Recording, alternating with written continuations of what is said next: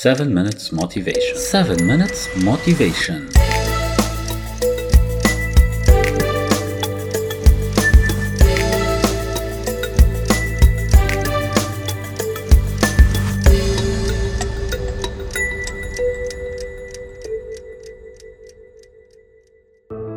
أهلا وسهلا فيكم بحلقة جديدة من 7 minutes motivation.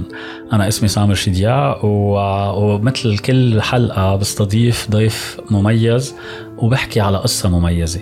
هالمرة الضيف اللي عندي هو آه، شخص حيعرفكم على حاله بس بذات الوقت آه، عنده مكانة معينة لأنه لما اجى تعرفت عليه أنا تعرفت عليه وهو كان عم يستضيفني.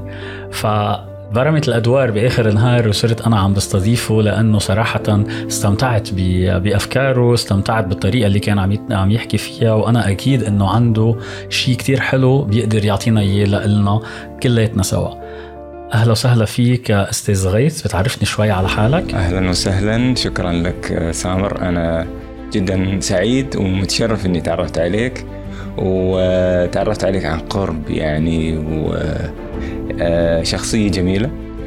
وأحيي أيضا جمهورك اللي على البودكاست. أعرفكم على نفسي أنا اسمي غيث حسن الحوسني. من مواليد خرفكان إماراتي. درست وترعرعت في مدينة خرفكان. أهلا وسهلا فيك أستاذ. الله يحييك.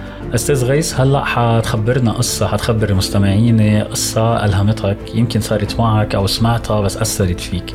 فالميكروفون لك خبرنا شو بتحب تقول للمستمعين 7 minutes motivation هذه القصة يعني صارت لي أنا تحديدا يعني أنا كنت بطل هذه القصة. بصراحة أنا دائما أحب العلاقات الإنسانية. بمعنى إن علاقتي مع أخوي مع والديني مع أصدقائي هي علاقة وديه تماما يعني وأحرص عليها إنها تكون دائما مستمرة. وهذا الشيء متى أنا أدركته؟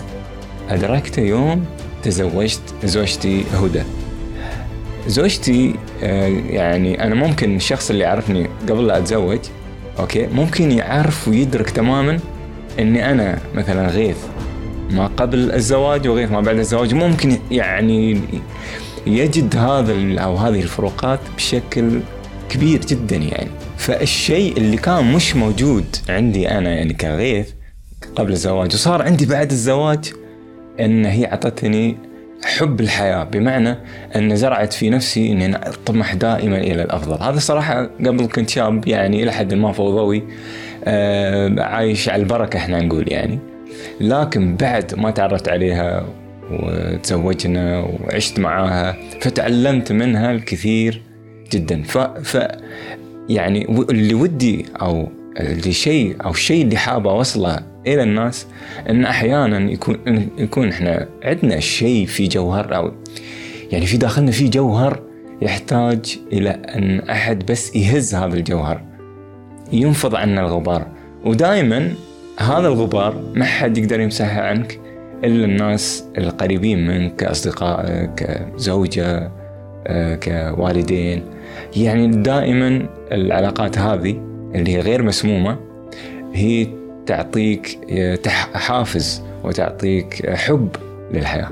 فعلا فعلا أستاذ غيث أوقات كثير الواحد يمكن بيكون بحاجة لاشياء صغيرة بس لتغير له اللي هي يعني التغيير الصغير اللي بيغير كل شيء. وأوقات كثير إنه هذا التغيير بيجي من شخص كثير قريب عليه اللي هو يمكن لما الواحد يتعرف على هيك حدا أو يدخل هذا الحدا بحياته بيغير له حياته كلها سوا.